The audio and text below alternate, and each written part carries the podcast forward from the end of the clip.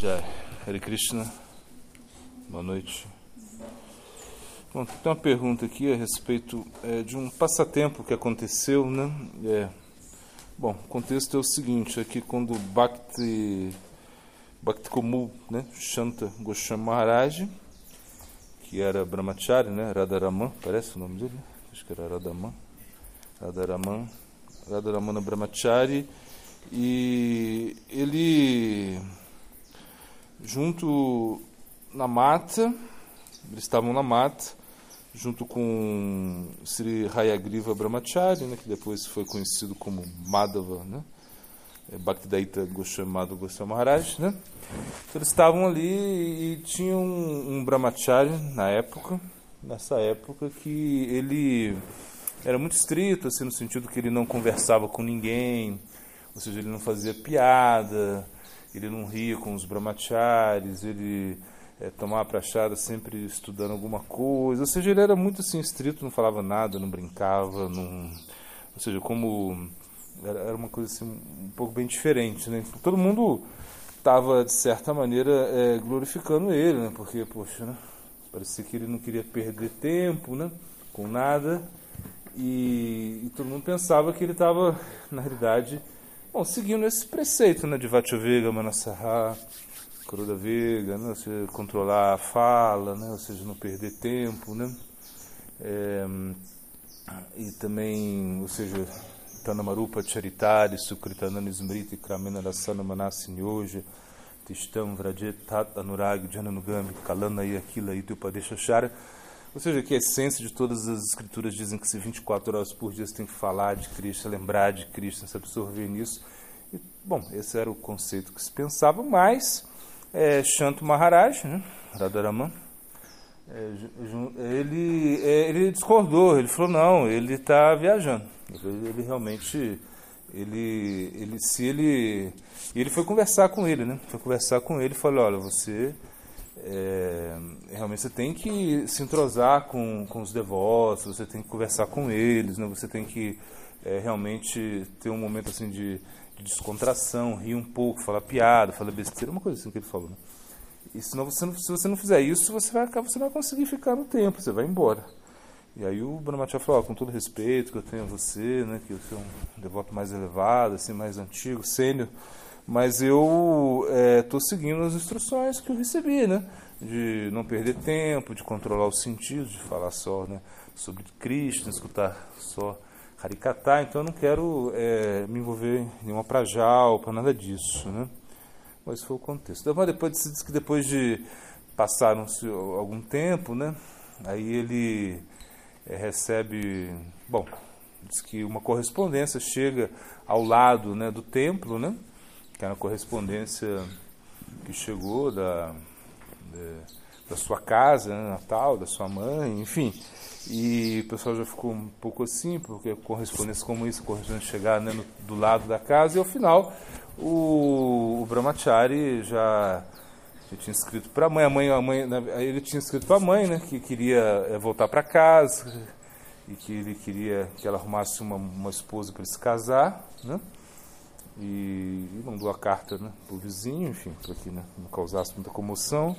Mas afinal eles acabaram, né, é, ele acabou indo embora, né, se casou, depois quando ele tem, sei lá, 70 anos, 65 anos, ele volta para tomar é. É mais ou menos esse é o, é o contexto passatempo. Agora a pergunta é, né, se que na realidade existe esse aspecto do é, Dura Darsh, do Guru, né? Duradarshi significa que o, que o guru ele é capaz de é, é, ver o futuro, né? ou seja, ele é capaz de ver além das circunstâncias. Né?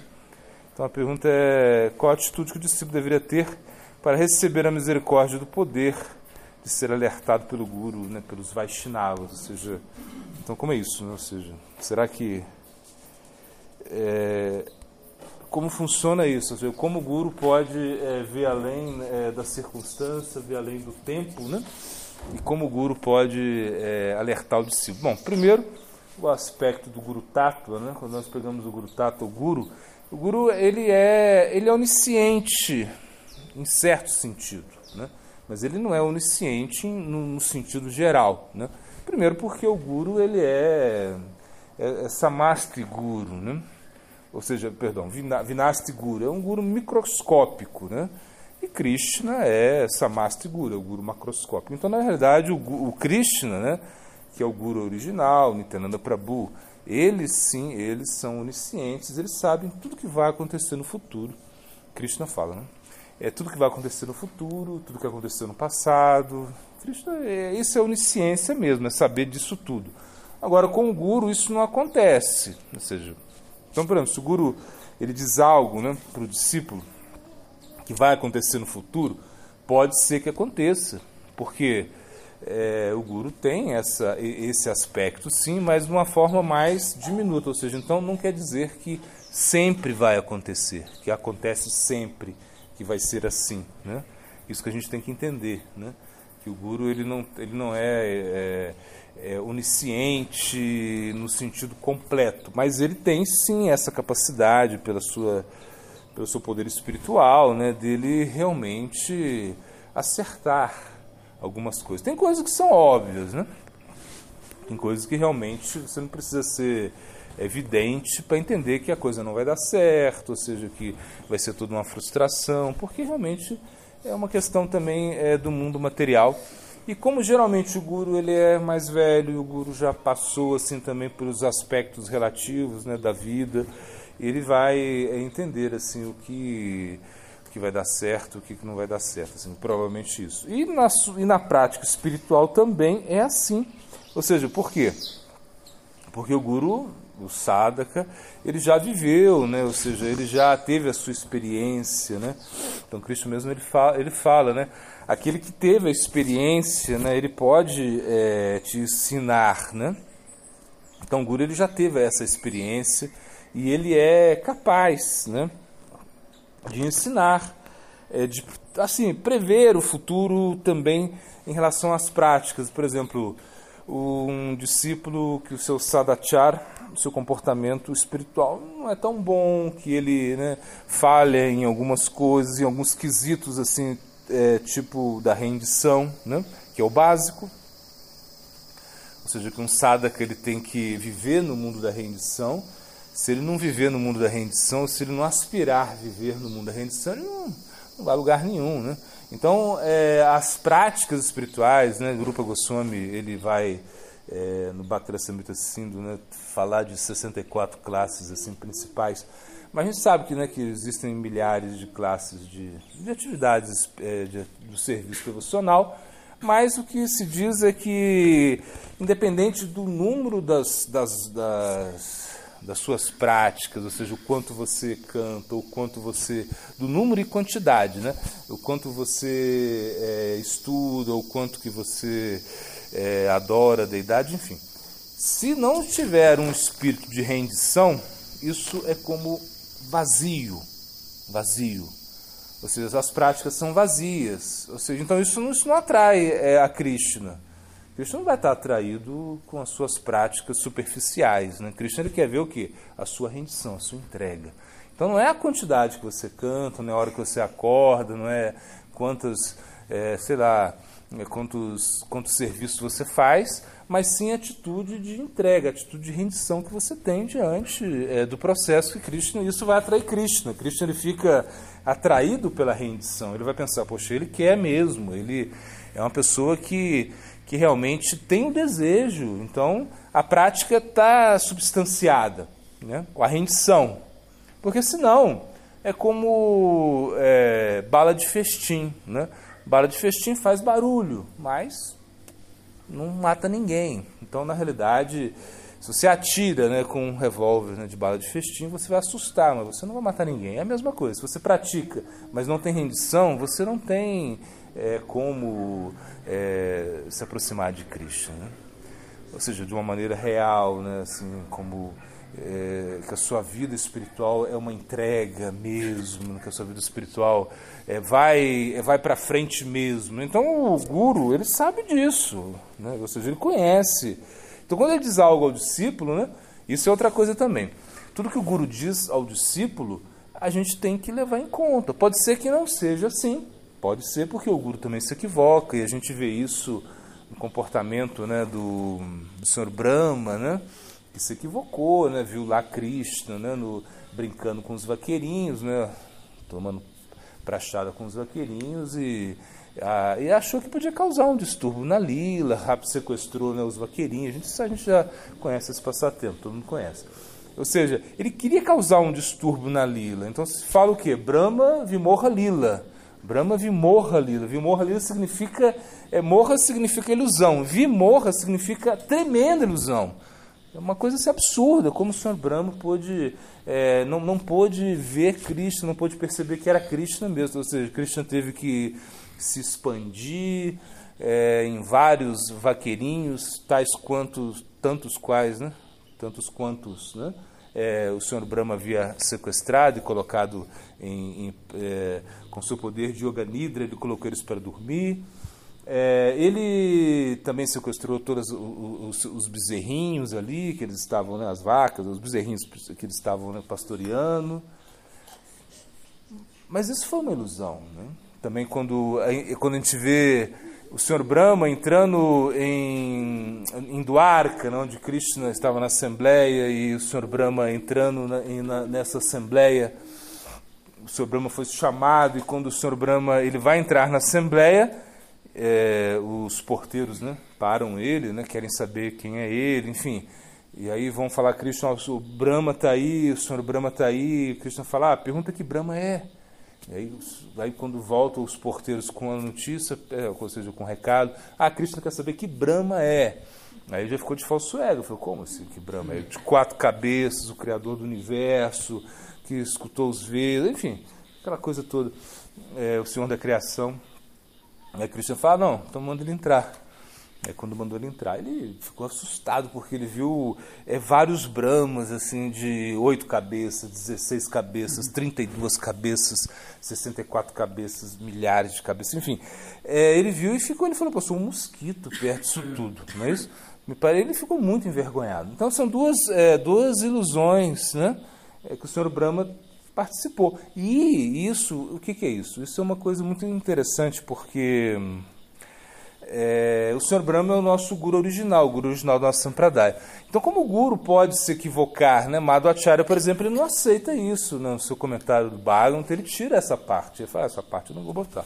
Não vou comentar essa parte, porque realmente para ele isso é, foi impossível harmonizar que o guru pode se equivocar. Mas o guru pode se equivocar. Então a gente tem que entender isso também. Assim, que o guru pode se equivocar, que o guru, nem tudo que o guru vai dizer vai acontecer, principalmente no plano relativo. plano relativo, então, nem falar, porque seja, o guru ele tá, é, ele não é médico, ele não é economista, ele não é astrólogo. Bom, assim, no sentido que o que vai acontecer na sua vida? Ou seja, se você pede conselho ao guru, você pode até pedir o conselho ao guru, mas não quer dizer que ele vai é, acertar tudo, pode ser que ele erre. Então, no plano relativo, a gente tem que sempre é, imaginar, contar com o erro do guru, assim, claro, né?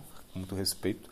E no plano absoluto, você entende que se o guru errar, vai ser para o seu próprio benefício assim, no sentido, se uma instrução que ele te der, né, no plano absoluto, e que você realmente seja prejudicado nesse momento, né? então, como diz Prabhupada Bhaktisiddhanta, ele diz: Eu estou preparado para ir ao inferno pelas instruções equivocadas do meu guru.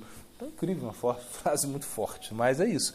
Ou seja, você pode ir para o inferno, por quê? Porque o guru se equivocou, te deu instruções equivocadas no plano absoluto, mas você vai seguir porque você quer é, agradar o guru. Então, na realidade, quando nós pensamos né, em termos de guru, né, é, desse aspecto, assim, dessa, dessa visão, de, ou seja, o que o guru vai falar, será que realmente vai funcionar? Será que vai né, é, dar certo? Né? Então a gente tem que tomar é, um pouco de cuidado, porque na realidade, é, do plano de, de vista assim, espiritual, pode ser que o guru acerte muito, como eu falei, pela experiência que ele tem do sadachar, do comportamento espiritual de outros devotos, assim, e ele vai analisar profundamente tudo isso. Bom, no caso, né, claro, por exemplo, de um, de um, de um Siddha Purusha, né, como o caso que a gente considera esses grandes devotos, devotos perfeitos, né, grandes devotos, eles sim, eles podem é, ver o futuro, eles podem realmente, são realmente devotos assim, tão. É, são devotos absurdamente é, é, superlativos, podemos dizer assim. Mas, mesmo assim, nós não podemos relativizar tudo, ou seja, é, entender que, que tudo que o Guru disser vai acontecer. Então nós temos que ter aí contar com um pouco é, da desse sentimento, né, que nós desenvolvemos, né, pelo Guru, que é um sentimento, é mais no sentido assim um sentimento de mais amistad, amizade, né? Ou seja, quando nós nos relacionamos com o Guru, nós nos relacionamos a, a nível de amizade, uma amizade com respeito. É como um Shakya, amizade, aí como é, junto com, com esse respeito, assim, um, um Vatsalya, assim, como.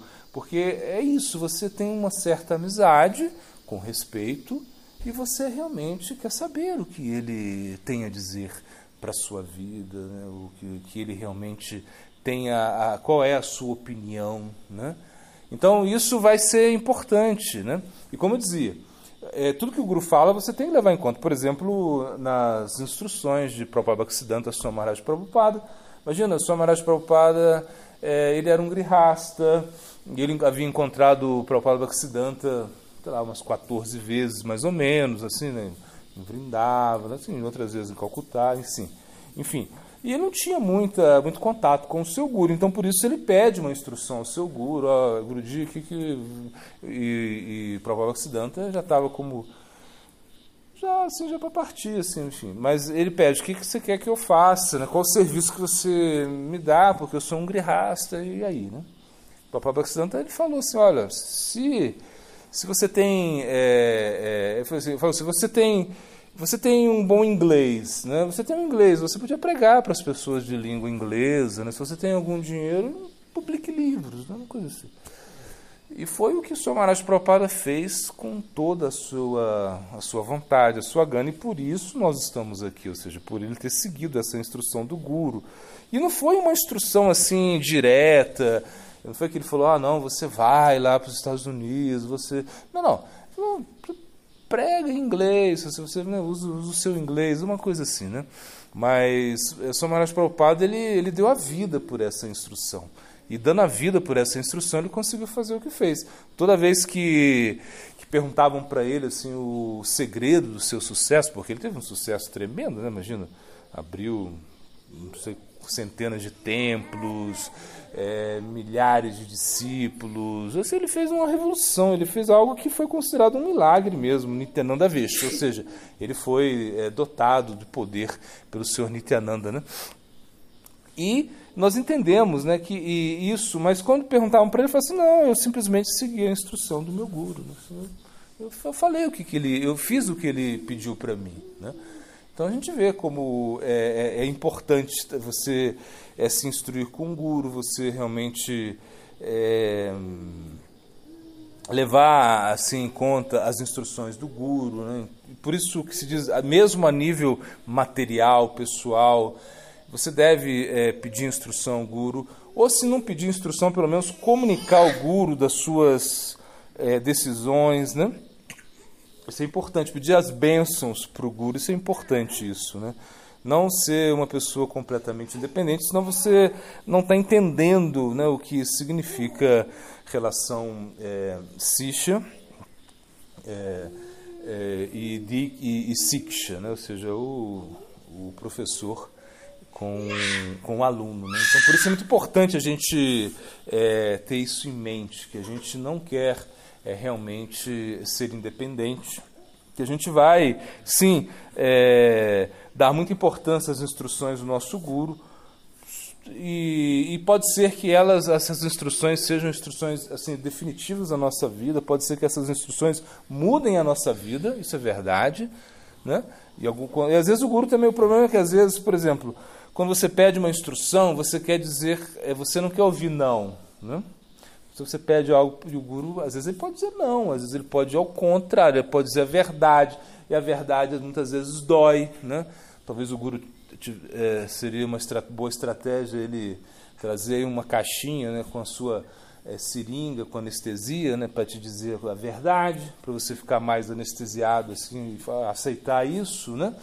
Mas é, no sentido que a verdade dói, ou seja, e às vezes você tem muitos planos e o guru fala uma coisa e você realmente não quer seguir isso porque você tem a sua independência e independência na vida espiritual é um perigo muito grande, né? Então, realmente, é, entender que o guru pode é, nos ajudar, sim, que o guru pode é, nos aliviar do sofrimento, que o guru pode é, estar, né? É, conectado conosco através né, desse aspecto Guru Tattva, é muito importante perceber isso, mas também entender que nem tudo que ele disser, nem tudo que ele falar é, vai ser é, como onisciente no sentido absoluto. Pode sê-lo no sentido mais microscópico, no sentido assim mais né, é, específico, é, no sentido mais é, retraído, mas é, não deixa de ter a sua onisciência. Guru Primana.